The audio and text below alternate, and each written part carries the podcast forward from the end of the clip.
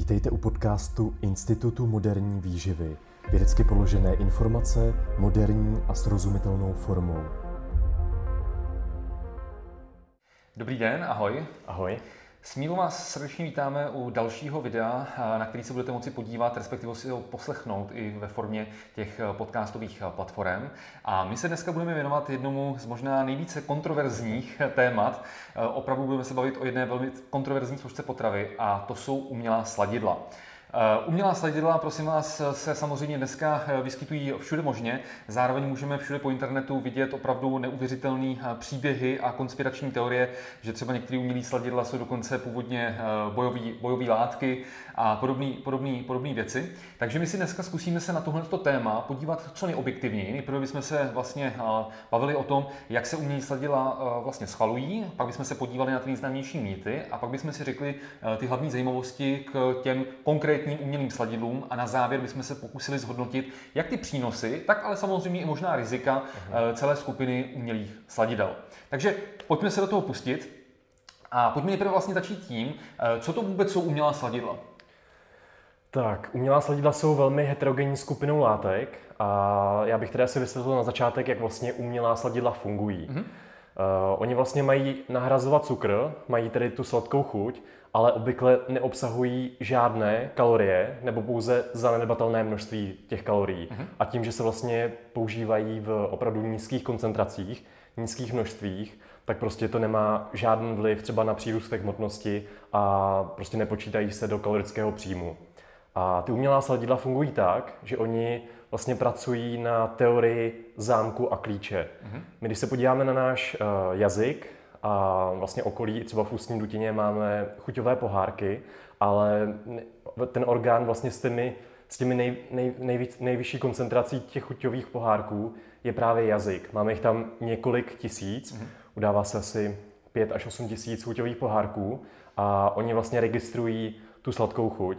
A my vlastně, když požijeme v potravě sacharidy, tak to potom vyvolá ten chuťový věm do toho mozku a my vnímáme tu sladkou chuť. A ty umělá sladidla fungují na podobném principu a oni svými molekulami připomínají ty molekuly těch sacharidů. Mm-hmm. To znamená, oni dokáží zapadnout do, těho, do toho chuťového pohárku a spustit ten věm té sladké chuti. Tady to se označuje jako teorie zámku a klíče. To znamená, ty chuťové pohárky slouží jako ten zámek a ten klíč jsou právě ty sacharidy anebo ty umělá sladidla.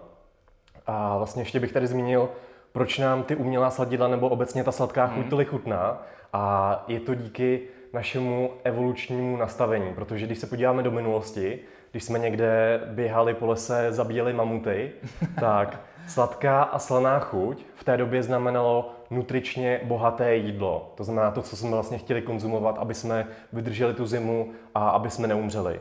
A naopak třeba kyselá potrava znamenala buď jedovaté nebo skažené jídlo. Takže my jsme vlastně geneticky adaptováni na to, abychom právě preferovali tu sladkou nebo naopak slanou chuť. A tady toho v dnešní době bohužel využívají ty výrobci těch ultra zpracovaných potravinářských produktů a dělají buď super sladká nebo super slaná jídla nebo kombinace a proto nám tolik chutnají. Je to právě díky tomu našemu genetickému nastavení. A tohle je vlastně ta teorie umělých sladidel, jak vlastně fungují a proč nám tolik chutnají. Tak, Pojďme se ještě podívat taky zároveň eh, na úvod eh, tohoto videa na bezpečnost. To znamená, eh, jak je možný, že teda v těch potravinách si ty umělé sladidla můžou používat a jestli tady nějaký proces schvalování?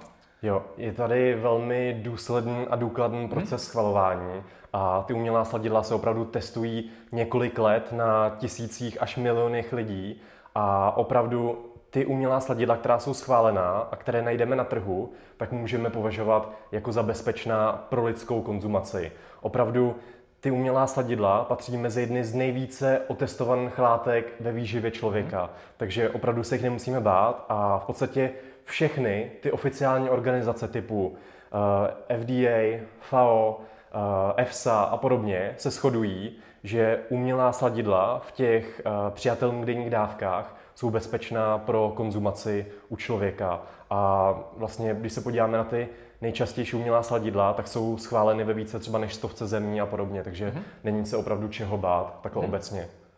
Jo, tady bych jenom doplnil, že vlastně eh, u vitamínů, minerálních látek máme nějaké doporučené denní dávky, tak jenom pozor, aby, abyste chápali ten rozdíl, že vlastně umělý sladidel není žádná doporučená denní dávka, protože my ty sladidla v úzovkách eh, samozřejmě k ničemu nepotřebujeme, ale je tady ta přijatelná denní dávka, kdy my víme, že když přijmeme uh, nějaké množství toho umělého sladidla, například v těch dietních nápojích, který prostě se vyjde do tohohle množství, tak jsme v pořádku. Uh-huh. A tady ta dávka se označuje jako ADI, a vlastně, když to přepočteme třeba na ty plechovky, ty hmm. menší plechovky, třeba dietní Coca-Cola nebo dalších eh, nápojů s umělými sladidlami, tak to vychází, že denně je pro nás bezpečné konzumovat zhruba 7 až 8 plechovek tady těch dietních nápojů, hmm. což je sice jako celkem velké množství, ale právě udává to, to, že jsou relativně jako bezpečná hmm. při téhle míře konzumace. Hmm. Tak, teďka ještě na úvod bychom se eh, teda eh, pobavili o těch mýtech. My jsme tady při přípravě tohohle videa si řekli, že vlastně zodpovíme takový dva úplně nejčastější mýty spojený hmm. s umělými sladidly. A to za prvý, jestli vlastně vztah tady je nějaký konzumace umělých sladidel a výskytu rakoviny, jak se to často na internetu šíří a, jo, a říká. A druhá věc, jak je to vlastně s vlivem umělých sladidel na zvýšení glykémie a tím pádem i na zvýšení případně inzulínu.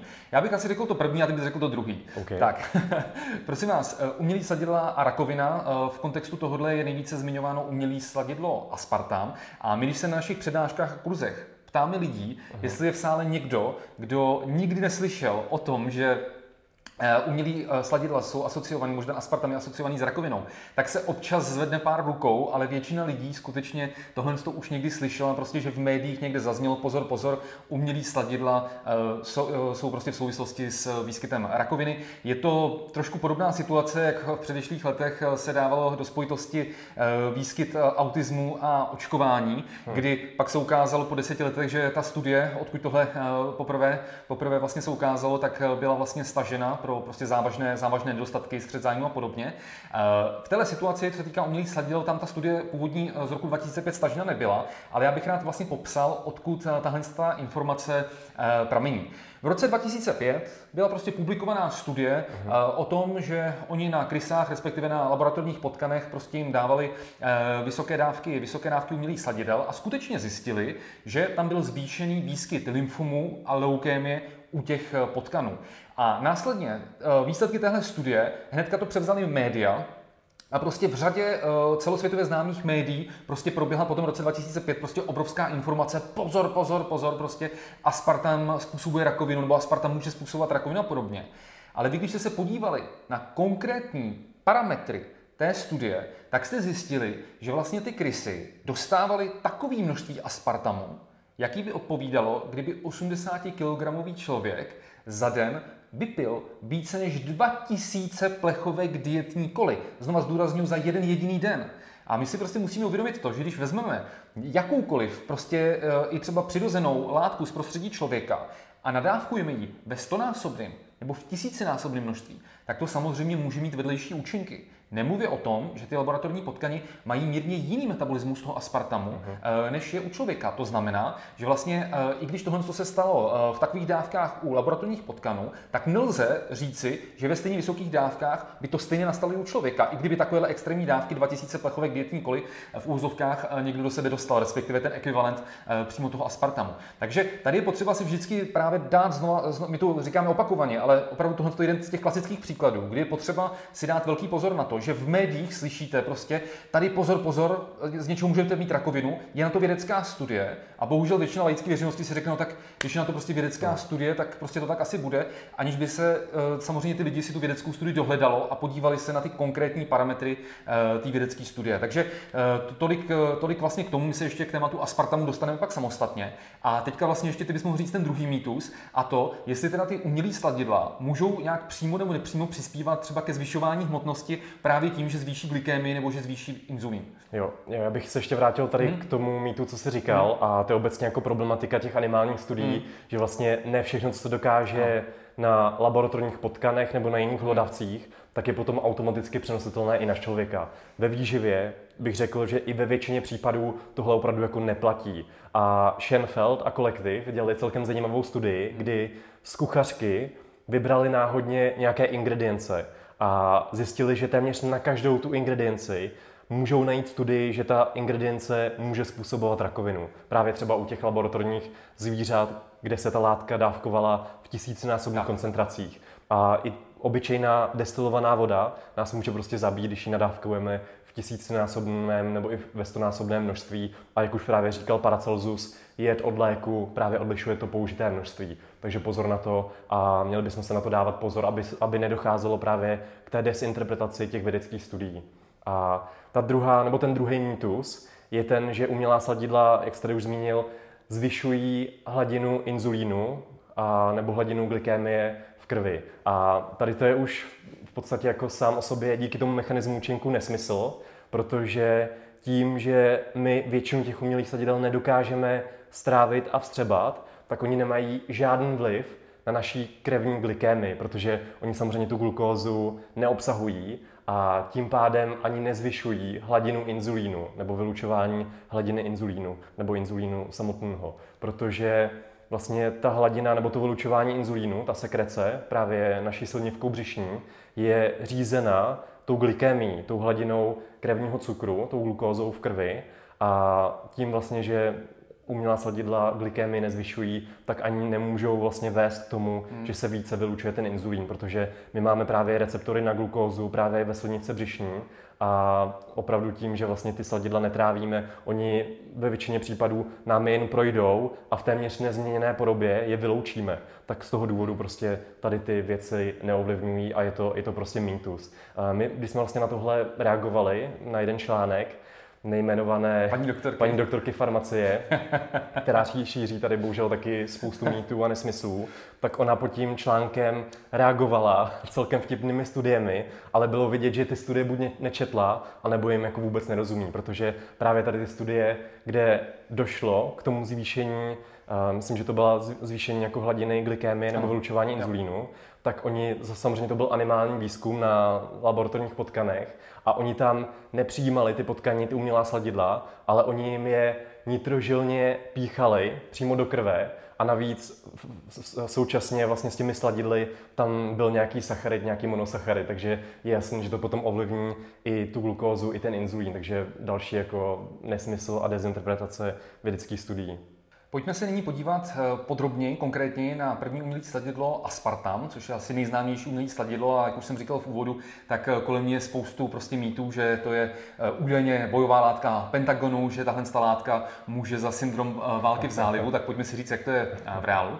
Tak máš pravdu, že aspartam je opředen právě spoustou mýtů a nesmyslů. A tady bych ještě jednu, jednu věc chtěl zmínit, a to je právě taková ta domněnka lidí, že všechno, co je syntetické, mm-hmm. což jsou právě i většina těch umělých sadidel, tak je prostě špatné.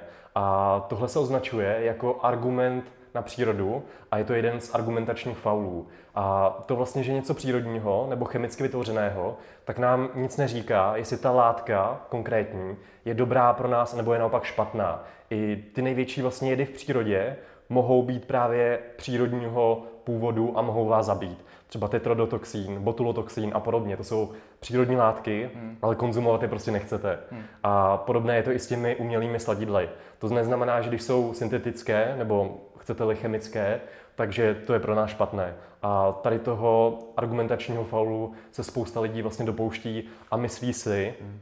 Že vlastně právě ty umělá sladidla uh, způsobují rakovinu nebo po nich umřeme a podobně. Je to prostě, je to prostě špatný a je to argumentační faul, takže ho nepoužívejte.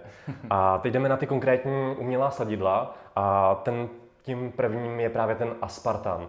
A aspartam je velmi kontroverzní umělé sladidlo, ale je velmi tady už dlouho s námi, protože ten aspartam byl objeven v roce 1965 německým chemikem Jamesem Schlatterem, když to byla trošku jako náhoda, protože on hledal v laboratoři léky na žludeční vředy. A on si neumil ruce po, po tom, co vyšel z té laboratoře a listoval knihou a olízl si prst když otáčel tu stránku knihy a tak poprvé vlastně poznal sladkou chuť toho aspartamu. A potom se vlastně začal testovat a následně se začal používat v potravinářství. A ten aspartam tedy patří mezi jedny z nejvíce otestovaných látek v samotné výživě. Opravdu tady máme už téměř 40 let důkladného posouzení a testování zdravotné, zdravotní nezávodnosti toho aspartamu a v podstatě jako všechny ty oficiální organizace se shodují, že aspartam patří mezi bezpečné látky ve výživě, pokud budete dodržovat ty přijatelné denní dávky. A zase on se používá jen ve velmi malých koncentracích v té potravě, protože on je zhruba 200 krát sladší než sacharóza, než ten mm-hmm. řepný cukr, takže opravdu to, to jsou minimální dávky, které nám nemůžou nic udělat. Takže nebojte se aspartamu, nemůže opravdu za žádný syndrom války v zálivu nebo za rakovinu a podobně. My, my jsme vlastně na to napsali článek, jak naše tělo, náš organismus zpracovává tady to umělé sladidlo aspartam, aby jsme právě dokázali, že je bezpečný, že je bezpečný mm. a že se ho prostě nemusíte bát on vlastně, když přijmeme ho ve formě třeba té plechovky dietního nápoje, eh, která, která obsahuje nějaký ten aspartam, tak 90% tady toho umělého sladidla aspartam se přemění na dvě látky. Přemění se na fenylalanin a přemění se na kyselinu asparágovou, co jsou naprosto běžné látky v naší výživě a třeba když si to vezmeme, když to vztáhneme na množství, které konzumujeme třeba z hovězího masa nebo eh, z vajec, tak tady ty potraviny obsahují násobně vyšší množství tady těch dvou látek, než které vzniknou metabolismem toho aspartamu. A je pravda, že 10% toho přijatého aspartamu se opravdu přemění na metanol, což je pro člověka toxická látka, ale tady zase záleží na množství protože tím metabolismem aspartamu vznikne tak malé množství toho metanolu, že to na nás nemá žádné, žádné biologické účinky a je to opravdu bezpečné. Když si to vezmeme třeba jedna sklenice pomerančového džusu, obsahuje zhruba třikrát více metanolu, než který je právě v té plechovce dětní Coca-Coly, nebo který vznikne potom tím následným metabolismem toho aspartamu. Takže opravdu se jako není čeho bát. Mm-hmm. A ještě jedna taková malá zajímavost, eh, tak vlastně na rozdíl od některých jiných eh, umělých sladidel, tak vlastně aspartam mhm. obsahuje uh-huh. energii, on obsahuje 4 kilokalorie na gram, jenže vlastně toho aspartamu přijme tak obrovsky malé množství, uh-huh. že to je naprosto zanedbatelný, protože pro srovnání vlastně v té jedné plechovce, té klasicky třeba Coli Light, je nějakých něco přes 180 mg v celé té plechovce 180 mg toho aspartamu, takže tím pádem ta, ta energetická hodnota je zanedbatelná, ale není, není nulová. Hm, přesně tak. A teď se můžeme přesunout nebo podívat i na další ty umělá sladidla, protože, jak už jsem zmínil na začátku, je to heterogenní skupina látek a vždycky bychom měli se dívat na ty jednotlivá sladidla konkrétně, takže jdeme na ty další. Tak, dalším tím sladidlem je sacharidin. A sacharin byl objeven již v 19. století a používal se v obou světových válkách, takže zase lidé ho konzumují již desítky let a zase patří mezi velmi bezpečná sladidla. Akorát tam byl nějaký problém s tím, že zase ty animální studie zjistily, že tam byl zvýšen výskyt rakoviny močového měchýře. Ale bylo to zase zřejmě dáno tím, že vlastně my i ty zvířata máme jinou stavbu eh, toho močového ústrojí, takže eh, zase ty návazné studie dokázaly, že tohle se u člověka opravdu jako nepotvrdilo a sacharin teda můžeme bez problémů konzumovat. Je zhruba 300 až 400 krát sladší než ta sacharóza, než ten řepný cukr. Tak, potom tady máme další schválená umělá sladidla a mezi ně patří sukralóza a acesulfam K. A výhodou těchto sladidel je to, že jsou termostabilní, to znamená, můžeme je použít i při teplné úpravě. Hmm. Sukralóza má také tu výhodu, že je zhruba 300 až tisíckrát sladivější než ta sacharóza, než ten řepný cukr. Takže má opravdu vysokou, vysokou sladivost, jednu, jednu z největších uh, právě z těch umělých sladidel, takže to jsou jejich výhody. Dalším velice zajímavým umělým sladidlem, které je taky samozřejmě schválené, ale eh, který je vlastně eh, jedno z těch vůbec nejnovějších umělých sladidel, tak je Neotam, který byl vlastně schválený v USA, v Evropské unii až po roce 2000 uh-huh. a který má několika tisícinásobně vyšší, vyšší sladivost než sacharóza. A e, velkou zajímavostí u toho neotamu je to, že se skládá ze stejných aminokyselin, jako umělý sadidlo aspartam, ale je tedy ten důležitý rozdíl, že, t, e, že ten, ta aminokyselina fenylalanin se neuvolňuje, e, neuvolňuje a vlastně člověk ji nevstřebává. Tím pádem tento umělý sladidlo mohou užívat i osoby, které trpí fenylketonurií, na rozdíl právě od umělého sladidla aspartam. Uh-huh, uh-huh.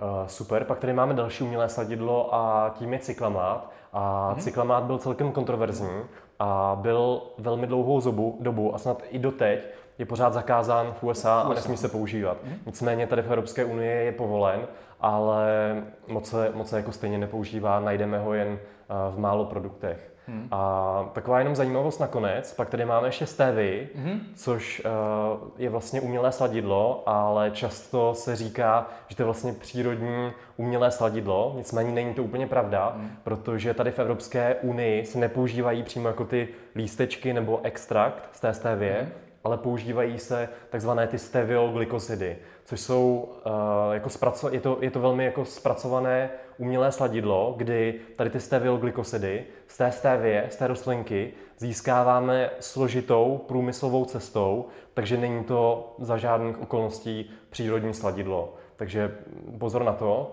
A Tady bych ještě chtěl zmínit, i když vlastně si spousta lidí myslí, jak je stevie super a opravdu tady máme nějaké studie, které dokázaly jí benefity, ale byly to právě benefity eh, těch, spíše těch extraktů z té rostlinky, eh, že vlastně pomáhaly třeba snížit eh, inzulínovou rezistenci a pomáhaly také snížit hladinu cholesterolu v krvi, takže je celkem jako fajn efekty, ale týká se to spíše té rostlinky.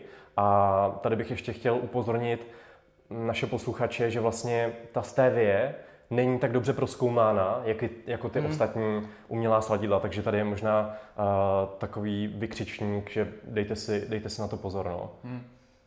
Tak a když jsme si teďka prošli jmenovitě takový hlavní zajímavosti k těm jednotlivým umělým sladidlům, tak vlastně na ten závěr tohoto dnešního videa my jsme se zamysleli nad vlastně těmi benefity, ale Aha. i nad těmi riziky používání umělých sladidel. Tak nejprve si rozebereme ty benefity. Prosím vás, my rozhodně s Mílou tady vám nebudeme jako doporučovat, že vlastně každý den byste měli všichni konzumovat prostě nápoje s umělými sladidly. To tak jako v žádném případě není, protože pokud usilujete o zdravý životní styl, tak byste samozřejmě měli preferovat minimálně průmyslově zpracované potraviny uh-huh. i nápoje, který umělý sladidla z pravidla prostě neobsahují uh-huh. a v rámci toho pitního režimu samozřejmě preferovat eh, čistou vodu, kterou si třeba ochutíte eh, pár kapkami třeba citronu, mátu a podobně, nebo kvalitní kávu, kvalitní čaj, ať už eh, černý nebo zelený a podobně. A ty umělý sladidla samozřejmě prostě zařazovat případně jenom občas, ale musíme si zase uvědomit, že u spousty lidí, kteří třeba bojují s nadváhou nebo s obezitou a kteří jsou zvyklí na tu sladkou chuť, tak pro ně může být obrovským benefitem to, že prostě oni jsou zvyklí pít prostě slazený nápoje a pokud jste viděli pořád televizní pořád Tlouštíci, kde jsem účinkoval, tak jeden z těch účastníků, vlastně třeba Ota, ten před začátkem natáčení toho televizního pořadu konzumoval 40 litrů Coca-Coly s cukrem. Coca-Coly týdně, což je prostě obrovský množství, taky měl 180 kg, nebo kolik si správně pamatuju. Takže eh, vlastně si musíme uvědomit, že pokud u těchto osob dojde jenom k prosté náhradě toho, že ty slazené nápoje nahradí za ty uh, dietní varianty, to znamená za ty nápoje s těmi umělými sladidly, tak velmi výrazně, velmi výrazně Eh, jim vlastně klesne ten kalorický příjem eh, velmi výrazně, brutálně. Jim klesne ta konzumace toho prostě cukru, uh-huh. což je prostě z, z obou těchto důvodů eh, jako velmi, velmi pozitivní a zároveň to u těch, u některých osob to může zlepšovat udržitelnost redukční diety, protože oni prostě vědí, že to není tak, že teďka prostě několik měsíců budou v nějakém režimu, kdy prostě si žádnou sladkou chuť prostě z nějakých těch průmyslově zpracovaných potravin nebudou moci dopřát a prostě něko, pro někoho ta vidina toho, že prostě má třeba povoleno já nevím, půl litru té lehké koly, tak pro ně to je prostě uh, vel, velmi dobrý nástroj k tomu, že, tu, že ta dieta je pro ní nebo pro ní uh, prostě líp udržitelná. Jo? Uh, naopak zase samozřejmě někdo preferuje, aby právě si odvykl ty sladké chutě, tak to třeba vydržet bez toho, ale to už je prostě individuální. Takže zkrátka dobře, musíme si uvědomit, že u některých konkrétních lidí skutečně tahle ta možnost prostě dát si, dát si prostě nápoj s umělými sladidly místo varianty s cukrem a s energií, tak může být velkým benefitem. E, co je dalším benefitem u pití e, těch nápojů s umělými sladidly, samozřejmě zase ve srovnání, když pijete nápoje, které jsou slazené, tak je to, že ty umělé sladidla nemají ten negativní vliv na výskyt zubního kazu, takže mhm. zase i tohle bychom mohli brát jako takový drobný benefit. Uh-huh. A teď, aby tady ten talk byl vlastně objektivní, ano. tak bychom chtěli zmínit i nějaká možná rizika ano. příjmu těch umělých sadidel. Ano. A za prvé tady máme riziko poškození mikrobiomu, což se asi jak udává tak nejvíce. A tady ta informace pochází z jedné studie z roku 2014 hmm. z časopisu Nature, což je velmi jako prestižní časopis. A tahle studie pochází od Sueze a kolektivu. A právě autoři této studie říkají, že umělá sladidla, konkrétně sukralóza, mohou mít negativní vliv na náš střevní mikrobiom, na naše střevní bakterie a tím potom mohou vlastně i poškozovat nebo zhoršovat inzulínovou senzitivitu. A tady bych chtěl říci, že tahle jedna studie měla celkem jako spoustu limitací a špatnou metodologii, protože převažoval tam eh, výzkum zase na laboratorních zvířatech a byla tam jedna studie, eh, která byla provedena na lidech, ale bylo tam pouze sedm participantů, což je opravdu jako malý vzorek hmm. a ty výsledky nebyly ještě úplně jako jednoznační, že u, čty, u, čtyř, u čtyř lidí se zhoršila opravdu ta inzulínová senzitivita, nicméně u třech těch ostatních v té skupině došlo naopak k mírnému, ačkoliv nesignifikantnímu zvýšení nebo zlepšení té inzulínové senzitivity. Takže pozor na to. A minulý rok, v roce 2020, eh, vyšlo review, vyšel přehled, který právě se zabýval tady tou otázkou, jestli máme ty důkazy, že umělá sladidla poškozují náš mikrobiom. A tady, to, tady ta vědecká studie, tady ten přehled vlastně říká, že do této doby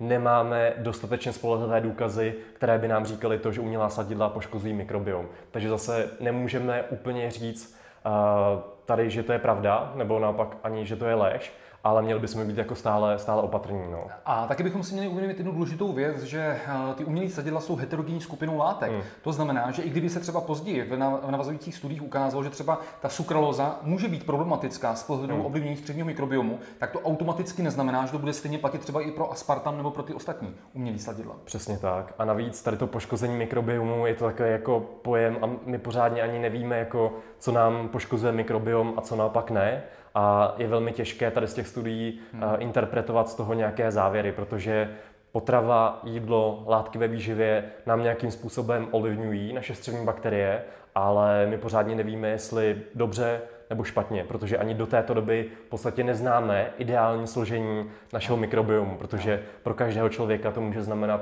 trochu něco jiného. Tak a potom tady máme ještě jednu zajímavou studii z minulého roku, která vlastně poukázala na další možná negativa těch umělých sladidel. A to je vlastně to, že když vy ty umělá sladidla vezmete a skombinujete je s jednoduchými cukry, například s glukózou, nebo tady v tom případě to byl maltodextrin, tak se ukázalo u těch participantů, že jim to zase zhoršilo tu inzulínovou senzitivitu, ale nikoli v popodání toho samotného umělého sladidla, v tomhle případě sukralózy, ale v kombinaci právě s těmi jednoduchými sacharidy. Takže tady je možná nějaký potenciální negativum právě příjmu těch umělých sadidel v kombinaci právě se sacharidy nebo s dalšími sladkostmi a podobně. Takže pozor na to. A tím jedním možným vysvětlením, jak to, že ty umělá sadidla můžou zhoršovat tu inzulínovou senzitivitu, tak zaprvé je to buď eh, ten vliv negativní na ty naše střední bakterie, který se do této doby pořádně jako nepotvrdil. A pak tím druhým možným mechanismem účinku může být negativní vliv umělých sladidel na inkretíny, což jsou vlastně hormony uh, trávicího traktu, uh, ať už je to třeba GIP nebo GLP-1, a tohle jsou látky, které nám právě dokáží z dlouhodobého hlediska mm-hmm. ovlivnit vylučování produkci inzulínu a potom následně i tu inzulínovou senzitivitu. Takže tady jsou možná další negativa, nicméně tady potřebujeme ještě stále více studií, protože to není ještě definitivně prokázané.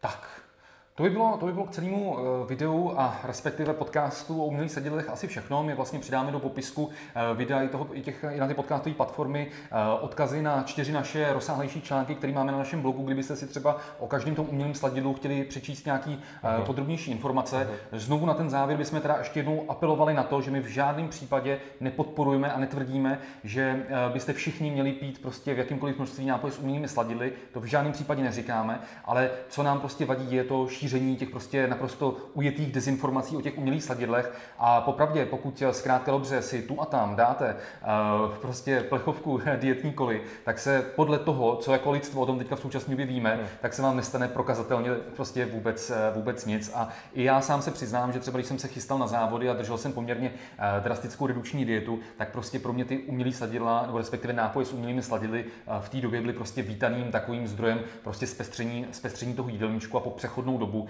eh, po přechodnou dobu jsem je skutečně v té redukční dietě eh, pil. Uhum. Takže to by bylo asi všechno. Eh, my vám děkujeme za sledování.